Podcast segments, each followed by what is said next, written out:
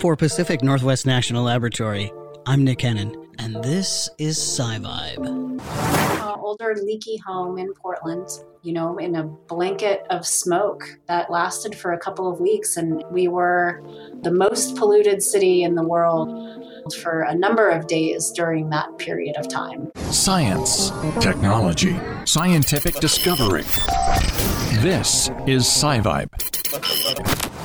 Christy Antonopoulos is on the show today. Welcome to SciVibe. I'm so glad you're here. Thanks so much, Nick. And uh, you have an interesting story. I mean, you came to PNNL as an intern and wanted to make a difference, and you were really interested in environmental economics.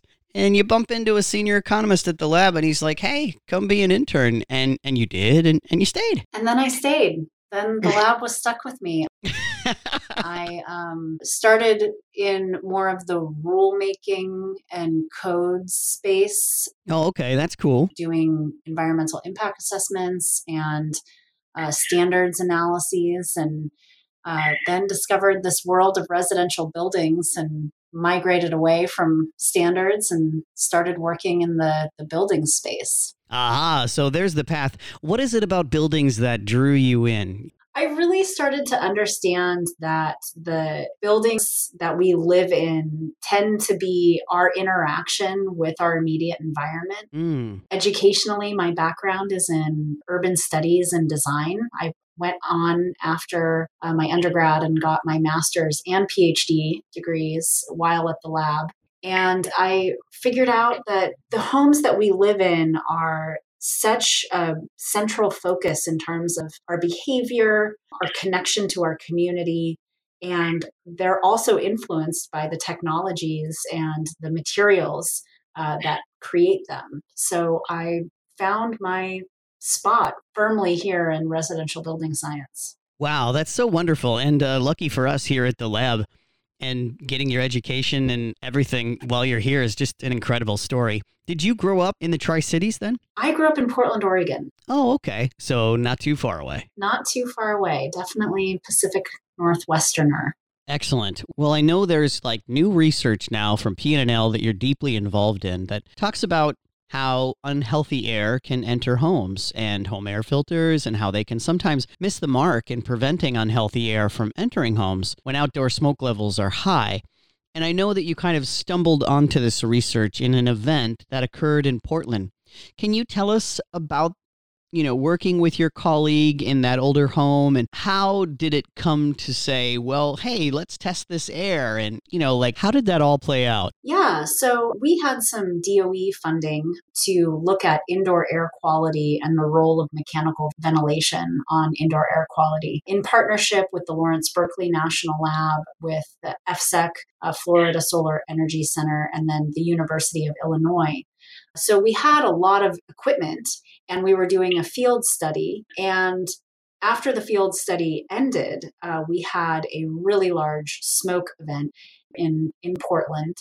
And we decided to use the equipment that we had from the study to do some analysis and take some measurements about the indoor and outdoor particulate matter concentrations during that event.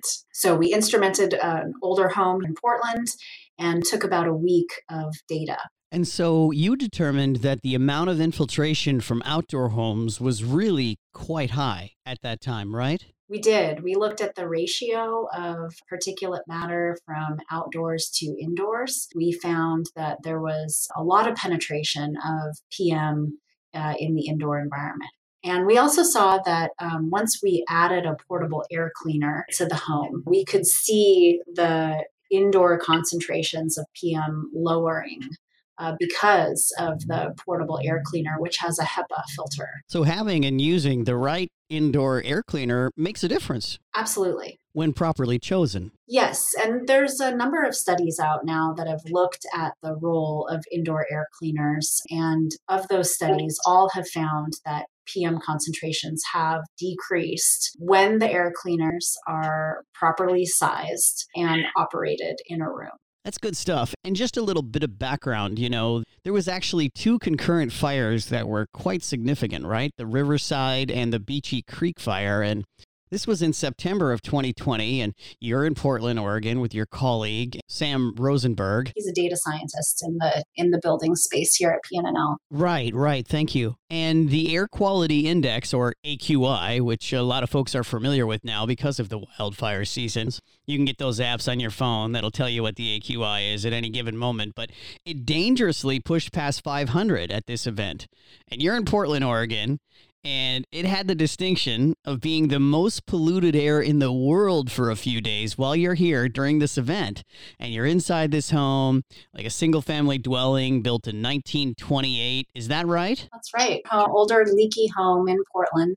You know, in a blanket of smoke that lasted for a couple of weeks. And, and you're right, we were the most polluted city in the world for a number of days during that period of time. I mean, that's horrible, but what an awesome opportunity for, you know, you to be at the apex of these events, ready for research with all the right equipment uh, there to study the air. Absolutely. We got you know, I don't want to say we got lucky because, you know, living through these incidents is really tragic, right? That our Earth has come to this point. But we were fortunate to have just come out of this larger DOE study and have the equipment readily available and not being used for another study at that period of time. So, one of the things that you found with the highest outdoor concentrations was that the indoor ratio is quite significant from outdoors prior to the air cleaner, you know, to using the air cleaner. And then you chose to also sort of, you know, not further impact the study by not cooking indoors. And you did a few things there to make sure that you had this sort of perfect environment to study. And then you added indoor air cleaners. Do I get that right? Yeah, exactly. Okay. And what factors should folks know in terms of purchasing indoor air cleaners? Because there's so many different models and things to consider. We hear a lot about MERV 13, or at least we did uh, with the last wildfire event. And I'm wondering, you know, what does that mean and uh, how does that play into a HEPA filter? What are we looking for exactly? So, air cleaners should designate what kind of filter they have. And a, and a HEPA filter is a MERV filter, it's just a really high value filter. Um, HEPA is, I think, equivalent to somewhere around a MERV 16. But uh, the HEPA filter is the highest grade uh, filter there is on the market and really is the best practice to look for when you're you do want to purchase a portable air cleaner should always be a filtration system uh, not a, a mechanical filtration system not an electronic system um, and should have a rating on the filter. The other thing to look for is what's called the Clean Air Delivery Rate or CADR. It's often a acronym that shows that the unit has been uh, verified by an independent laboratory to clean uh, air up to a certain size. And when we're talking about residential systems, uh, these air cleaners tend to be smaller and clean a smaller amount of air, you know, so something like 200 square feet of space. So if you're going to outfit an entire home, you need to pay attention to what the clean air delivery rate is and what that unit is specified for in terms of room size. Um, and then get enough units in enough rooms to cover the entire square footage of the home. Yeah, that's so interesting. I remember during the last really bad wildfire event here in Tri Cities, in terms of air quality, it was really terrible.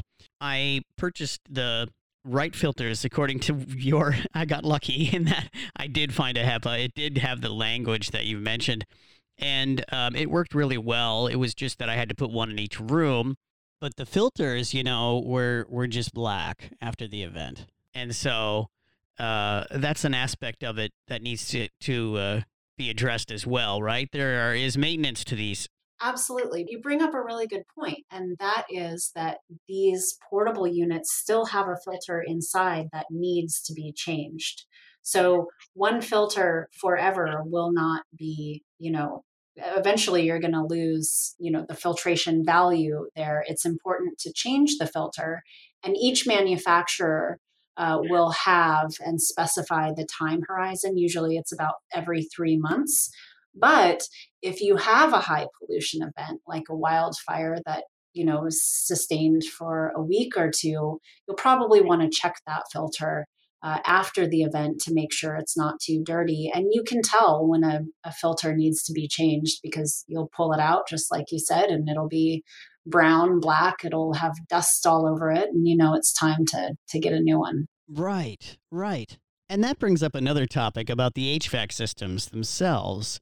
So we often have a filter for a central air unit, and you can purchase now, you know, the MERV 13s for those units when you're running central air. Is that then an added layer of protection? It is an added layer of protection, and the DOE recommends, and you know, building science best practices recommends that we move from kind of a typical filter that's somewhere around MERV 6 to a higher MERV filter. In existing systems, you do need to be a little bit cautious of the pressure differential uh, that can be caused by thicker filters. Uh, um, MERV 13 compared to a MERV 6, it has a much different thickness. Uh, and that can impact the pressure differential of the HVAC as your your return air is filtering through a smaller supply and it's taking more pressure to get through the filter. Um, however, your HVAC contractor should be able to make adjustments to allow for uh, a thicker filter which is recommended. It is a you know building science best practice for indoor air quality to have uh, higher merv filters in your central systems Sure. And that brings up another interesting point as well. For me, I was just thinking about that when you were saying that and going through the process myself with a really rough year where it was like rather difficult to spend a lot of time outdoors without a mask and it felt dangerous to breathe the air in without real protection and and then just considering all of the costs involved, you know? I had three units, and I'm replacing those three units air filters every three months or more. If they feel like they're affected from one of these events, it may get dirtier faster. And then you have to purchase the filter for your HVAC system and make sure that that's up to date. And with these wildfire seasons, there's often heat events that are connected as well. So your energy bills are soaring and there's just a lot to it that affects Americans in different ways based on their socioeconomic status, right? That's a really good point. And um, it's a really large topic that many researchers are, are starting to look into. Uh, we know that there are dis- disproportionate effects on lower income households related to uh, all factors of energy consumption.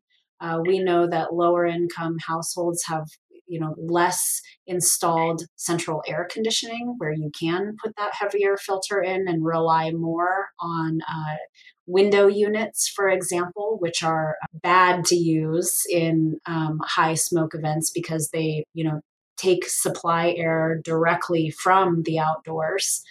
Um, and we know that uh, low income and more marginalized communities are more heavily impacted by climate change and severe weather uh, in general. So I, I think that equity is a very important issue as we continue to move down, uh, you know, en- the energy transition and climate change. Um, um, route and and certainly it has an impact on in, indoor air quality in homes during wildfire events right one of the things that struck me around that event was just walking my dog and, and wondering, is my dog okay? And looking at school children playing outside, you know, playing kickball, different games, and wondering if their parents fully understand how dangerous it is or if they do. And am I right in thinking that it was dangerous for people? I mean, do you often find yourself thinking about that? And I understand the, the, the health aspects of this is not your specific area of expertise, but just stepping back and,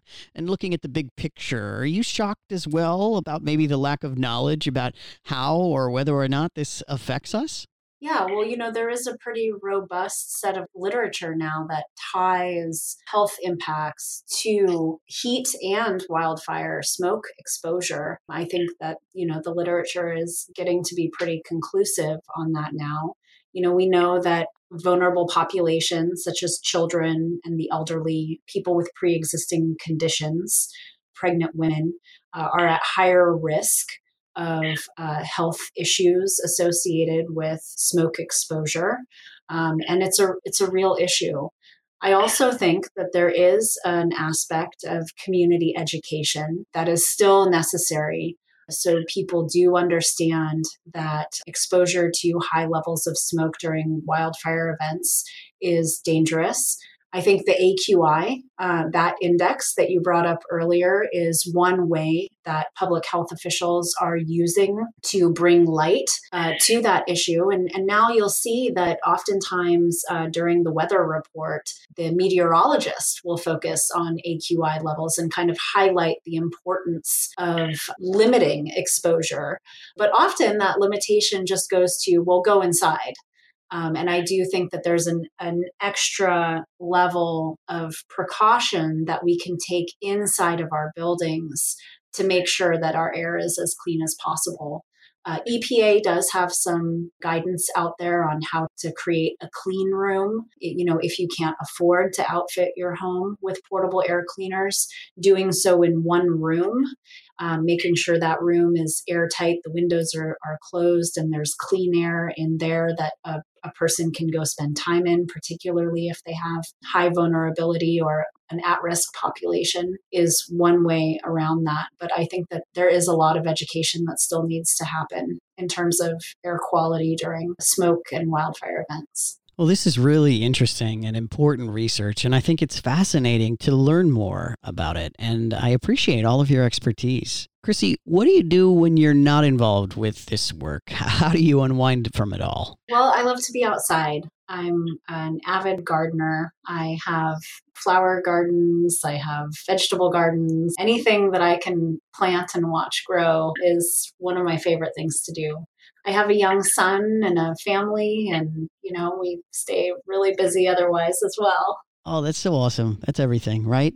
So, what inspires you most about this work? You know, my hope is that we can do things that make a difference for future generations. And whether that's, you know, making the world a safer place or a more efficient place or inspiring young people to uh, follow STEM education, all of those things are really important to me. Yes, so important, really. Well, this has been really enlightening, and I certainly appreciate your time and Thanks so much for coming on SciVibe today. Thanks so much, Nick. Thanks for having me. It was great talking to you. Thanks for listening to SciVibe. We're dedicated to sharing the excitement of discovery. If you had an aha moment while listening to SciVibe, please share and subscribe.